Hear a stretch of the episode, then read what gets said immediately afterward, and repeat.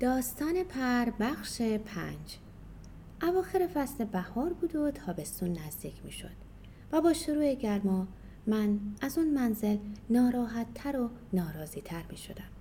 در کوچه های تنگ کامیون های مملو از بار به طور مداوم در حال آمد و شد بودند.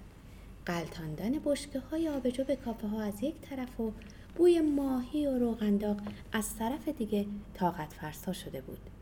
انسان فکر می‌کنه که رشد احساسات و عشق در یک همچون محیطی غیر ممکنه. اما وقتی من به طبقه سوم منزل اون می رسیدم از این دنیا به عالم دیگه وارد می شدم و از همه چیز دور می گشتم. وقتی که دو اتاق اضافه ماویس تخلیه شد خیلی نگران بودم که چه کسایی اونا رو اجاره خواهند کرد. شخصیت اونایی که با اون همسایه می شدن مهم بود. ولی اتفاقا زن و شوهری که اومدن در اونجا زندگی کنند کاری به کار کسی نداشتن و هیچ نوع رابطه همسایگی چه خوب و چه بد بین ماویس و اونا برقرار نشد و ملاقات های من هم تا اونجا که خبر داشتم بدون حرف پذیرفته شده بود. فقط یک بار سر پله ها با مرد جوانی برخورد کردم که با نهایت ادب شب به خیلی گفت و رد شد. ماویس خیلی کم از منزل بیرون می‌رفت. بدون کلاه سبد و بر می داشت و برای خرید احتیاجات روزانه که عبارت بود از نون، تخم و مرغ، میوه و سبزیجات پایین می‌رفت. با وجود فقر و کمپولی سلیقه خاصی در خرید داشت. مثلا برای خرید نونی که برشته تر باشه راه طولانی تری رو طی کرد و از این نانبا بود که ماویز شنیده بود افراد خارجی و مهاجرین بعد از جنگ در اون محله زیاد هستند. ولی اون هرگز باب آشنایی با کسی باز نکرد. یک علت دیگه برای خارج شدن از منزل بردن کار دستی و خیاطی بود که باید به مشتریهاش برسونه. کارهایی که میدوخت بدان گونه ظریف و دیدنی بود که اغلب مدتی به تماشای اونا مشغول می شدم و اون می خندید. گاهی شعرهای بچگونه و مسخره می خوند و در یکی از این مواقع بود که برای اولین بار اونو بوسیدم. ممکنه باور نکنین. با وجود اینکه بیش از سه ماه بود اونو میشناختم و به خونش رفت آمد داشتم اما هرگز حتی فکر اینکه اونو در آغوش بگیرم نکرده بودم. ماویس دختر جلف و سباکی نبود و انسان نمی‌تونست به این سادگی اونو در آغوش بگیره یا ببوسه. میترسیدم اون برنجه. میترسیدم عصبانی بشه. چون یقین داشتم تندی و خوی آتشینی در نهادش نهفته که ممکنه اونو به خیلی کارها واداره. و این ملاقات ها به قدری برام عزیز بودن که جرات نمی کردم اونا رو از دست بدم. گاهی اوقات که به من نزدیک می شد یا وقتی که برای تسلی خاطر رو به من می آورد تمام وجودم آرزومند این بود که اونو در آغوش بگیرم و نوازش کنم. اما جرات نمی کردم. تا در این شب به خصوص تابستونی که یه سبد میوه و مقداری گل سرخ براش آورده بودم اونو دیدم که رنگش پریده و پژمرده به نظر می رسید. برای اینکه تمام وقت در اتاق محبوس و مشغول سوزن زدن و کار کردن بود. همونطور که محو تماشای رنگ محتابی اون بودم اختیار از کفم رها شد. اونو بغل گرفته و بوسیدم. همونطور که هزاران بار پیش خود مجسم کرده بودم مانند پری ظریف و سبک به آغوشم اومد مثل یه شکوفه موهاش به یقه کتم ساییده و در هم شد. آنگاه سرش رو به عقب برد. مثل گلی که روی ساقش خم میشه و من لبهاش رو بوسیدم. مقاومتی نکرد. موجه های بلندش روی گونه ها افتاده بود. مجددا اونو به سینم فشردم. ابتدا با بیحالی در آغوشم جای گرفته بود. بعد مثل اینکه کم کم جون بگیره بازوانش رو دور گردنم حلقه کرد و هر بوسه ای رو با بوسه ای پاسخ می‌داد و فشار و سختی بوسه های منو تحمل می کرد. روز تموم شده بود. گلهای سرخی که با خود آورده بودم روی میز پراکنده بود و من با موهای خاکستری در حالی که می‌تونستم به جای پدر اون باشم این دختر رعنا این موجود ظریف رو در آغوش گرفته بودم. عاقبت قامت چون پرش رو به زمین گذاشتم و اون به میز تکیه کرد. چشمها رو به زمین دوخته بود. با انگشت روی حاشیه میز می‌کشید. صداش کردم. ماویس جوابی نداد. چند شاخه از گلها رو جمع کرده و به صورتش نزدیک کردم و آن وقت دیدم که گریه می‌کنه ماویس عزیزم چرا گریه می‌کنی؟ چیزی نیست ولی بالاخره اینطور شد متاسفی؟ نه نه اما حالا دیگه همه چیز تغییر خواهد کرد بهتر؟ کسی چه می‌دونه؟ خیلی ناراحت شده بودم و نمی‌دونستم چی بگم ناگهان رو به من کرد و گفت بذار فراموش کنیم. بذار مثل سابق تو و من آتیش روشن کنیم. شام درست کنیم و این هیجان و احساسات رو فراموش کنیم. خیلی خوب. هر طور تو می‌خوای. آتیش رو روشن کردیم و من شروع کردم به تهیه شام. چون تصور کردم مثل همیشه مدتی برای گلارایی وقت صرف خواهد کرد. ولی نه. اون همه رو با هم جمع کرد و با بیقیدی در گلدون گذاشت و کنار شومینه اومد. در حالی که لرزشی محسوس در تمام بدنش دیده می‌شد دستاشو به طرف آتیش گرفت. ماویس چت شده؟ هیچی اما این هیجان ها خطرناکه. مثل شعله آتیش همه چی رو میسوزونه. باشه من ترسی ندارم. اما من خیلی میترسم. و کنار شومینه نشست. همونطور که اون پیش بینی می‌کرد بعد از اون همه چیز دچار دگرگونی شد. ولی ظاهرا در کلیات تغییری پیدا نشده بود. زندگی ما در ساعتی که با هم بودیم مثل همیشه میگذشت و همونطور به دیدارش می‌رفتم و با هم شام میخوردیم.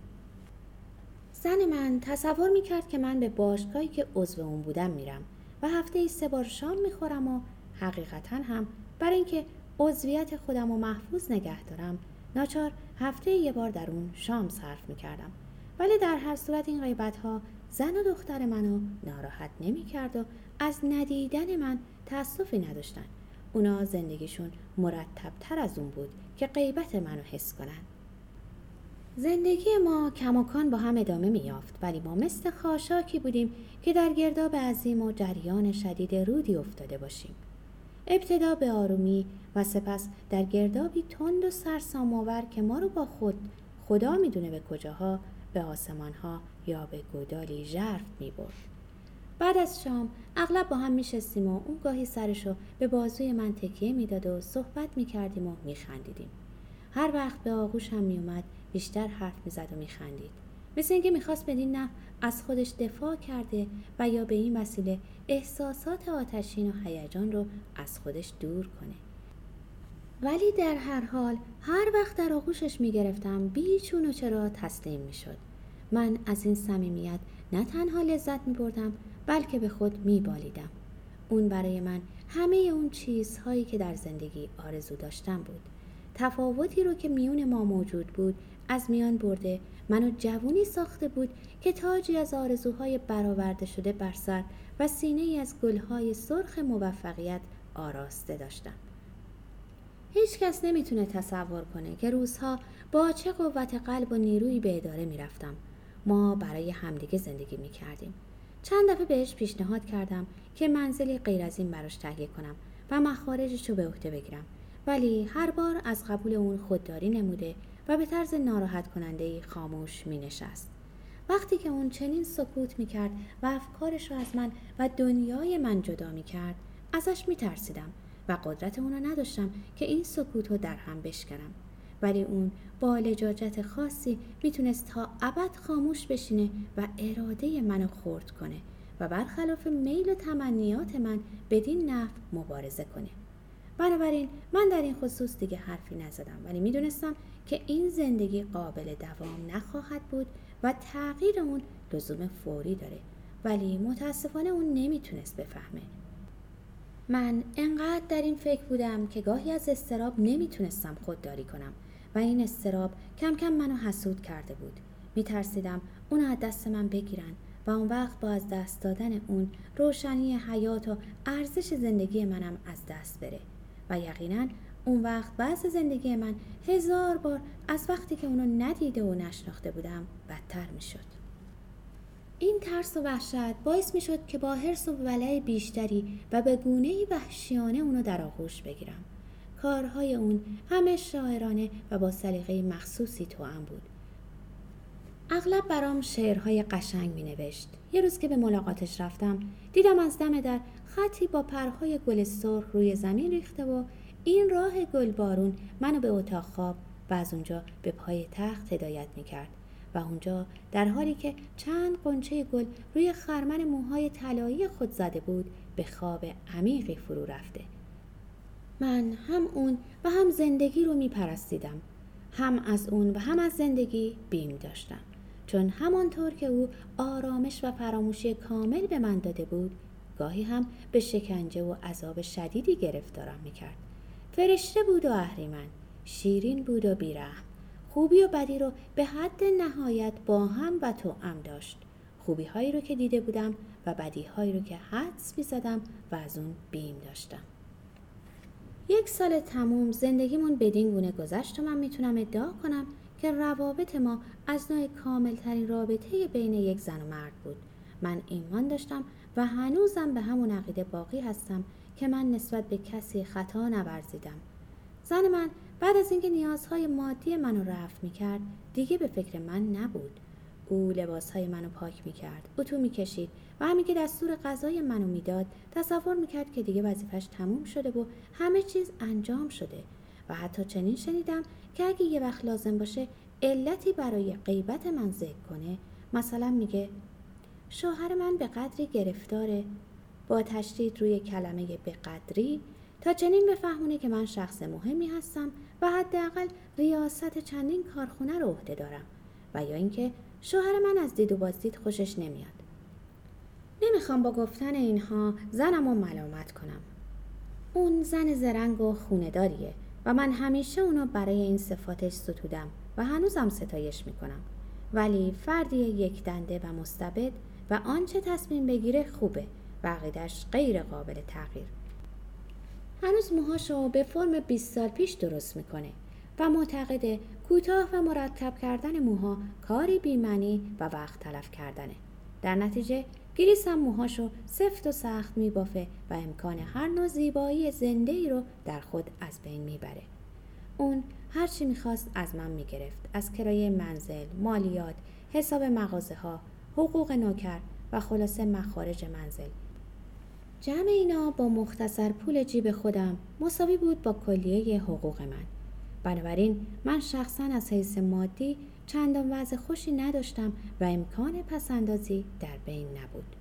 اوا می گفت پسنداز برای چی؟ اگه خدایی نکرده حادثه برای تو روی بده پول ارسیه پدرم برای من و گریز کافیه و اگه خدایی نکرده تو از بین بری پول بیمه عمر تو رو خواهم داشت اون اوراق مربوط به بیمه رو با سایر اوراق مهم خانوادگی در صندوق گذاشته و قفل کرده بود و دفاتر حساب، رسیدها، قبوز همه مرتب و منظم برای خود جایی داشتن. ملاحظه می‌کنین که با چقدر زن مرتبی بود اما راجب محبت و دوست داشتن ممکن نبود بتوان اونو دوست داشت. یقین دارم که گیریس هم اونو دوست نداشت و فقط احترامی برای مادرش قائل بود. اونم به همین قناعت می‌کرد. می‌بینید بدین طریق وجدان خودم راضی می‌کردم که اگه ماویس مایه شادی و حیات من بود حق داشتم به علاوه اونم با من سعادتمند بود و خوشبخت در پاییز و اوایل زمستون ما خوشتر بودیم چون در هوای گرم هر دو احساس می‌کردیم که میل داریم از منزل خارج بشیم راه بریم و هوای آزاد رو خارج از کوچه های آرتیستو که اسم اون محله بود استنشاق کنیم ولی هر دو می‌دونستیم که این کار عاقلانه نیست و ما نباید با هم دیده بشیم پس در این باره حرفی نمی زدیم و هر وقت گرما شدت میافت و بوی ماهی و روغن داغ کرده و آبجو طاقت فرسا می شد هر دو به فکر اون خونه روستایی که محل تولد اون بود می افتادیم. به دشت سرسبز و روستا و هوای آزاد می اندیشیدیم. یه شب که مدتی نشسته و ساکت بودیم ناگهان به سوی من برگشت و گفت دلم می‌خواد حتی برای یه بارم که باشه اونجا رو ببینم. آرزو می‌کردم پولی داشتم تا ماویس رو بردارم و از انگلستان خارج بشم. انگار ماویس افکار منو خونده بود که گفت چه خوب بود اگه می‌تونستیم یه بارم با هم به وین عزیزم بریم. پاییز فرا رسید و من مقداری هیزم براش تهیه کردم و یه شب که پهلوی شومینه نشسته بودیم بهش گفتم اگه می‌تونستم مبلغی پس انداز کنم تو رو بر و از اینجا میبردم. تو که انقدر دوست داری به ویم بری. ولی متاسفانه من پولی در دسترس خود ندارم. فوری گفت در این صورت همینجا میمونیم و با هم سعادتمند خواهیم بود. اما شاید تو برای همیشه به این طور زندگی قانع نباشی. جوابمو نداد و همچنان که روی پشتی نشسته زانوها رو بالا آورده و دستها رو به دور اون حلقه کرده بود چشم به شعله آتیش دوخته و ساکت بود. مجددا پرسیدم اینطور نیست جون شیرینم؟ افسوس کسی نمی‌دونه. تو فکر می‌کنی از این زندگی که با هم داریم خسته خواهی شد؟ کسی نمی‌تونه پیش بینی کنه. خوشی ها زود گذره من تجربه دارم اما برای من و تو نه هنوز. اگه چنین روزی فرا برسه تو تاسف خواهی خورد؟ این بستگی داره که چگونه پیش بیاد. یه زمانی می‌گفتی که اراده قوی و محکمی در تو وجود داره. درسته. من حالا اونو باور می‌کنم. انسان گاهی باید اینطور باشه. چه بسیار شبهای طوفانی که وسط باد و بارون سرتاپا خیس به منزل اون می‌رفتم. به اتاقی گرم که انواری از شعله ها به اطراف پراکنده بود. ظرف سوپ روی آتیش و میز هم چیده شده بود. اونجا خونه من بود. تنها خونه ای که برای خودم شناخته بودم. عشق من قلب من و گنجینه من اونجا بود. و اون با صدایی که از شدت خوشحالی میلرزید مثل شخصی انتظار کشیده و آرزومند به من خوش آمد می‌گفت. یه شب گفت که همسایه های بالا رفتن و پیرمردی با دختر و دامادش به جای اونا اومدن. از کجا می‌دونی؟ تعجب من از این بود ماویس که کمتر راجع به همسایه های اطلاع داشت این موضوع رو از کجا می‌دونه. دخترش رو تو پله ها دیدم و اون راجع به بردن آب و زغال به بالا از من پرسید. خیلی معدب و خیلی بهتر از همسایه های قبلی بود. شوهرش چطور؟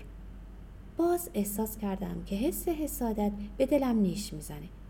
نمی‌دونم اون فقط گفت که پدرش با اونا خواهد بود و چون پیرمرده باید همیشه اتاقش گرم باشه. من بهش گفتم که یا خودش باید این کارو بکنه یا بچه مختصری به پسرکی بده که اون این کارو انجام بده. کاش تو میذاشتی من این کارو برای تو بکنم. نه نه. آخه برای تو سنگینه. مدتی من خودم این کارو نمی کنم با چند شاهی اون پسرک آب و زغال منو بالا میاره. کدوم پسرک؟ و اون وقت به من گفت که پسرکی در طبقه اول زندگی می‌کنه که این قبیل کارها رو برای اون و سایرین انجام میده. من دیگه چیزی نگفتم و فکر مستجرین بالایی منو مشغول داشته بود و میل داشتم اونا رو ببینم و تا این کار رو نمی کردم راحت نبودم. ناگهان ماویس که به کلی از این افکار قافل بود گفت دیگه گل پیدا نمیشه. شاید یه روزی تونستیم به محل تولد من اونجا که مادرم انقدر دوست داشت و داستان عشقش از اونجا شروع شد بریم. مثل داستان عشق ما که تو این خونه کهنه پیدا شد و آتیش به همه عالم زد.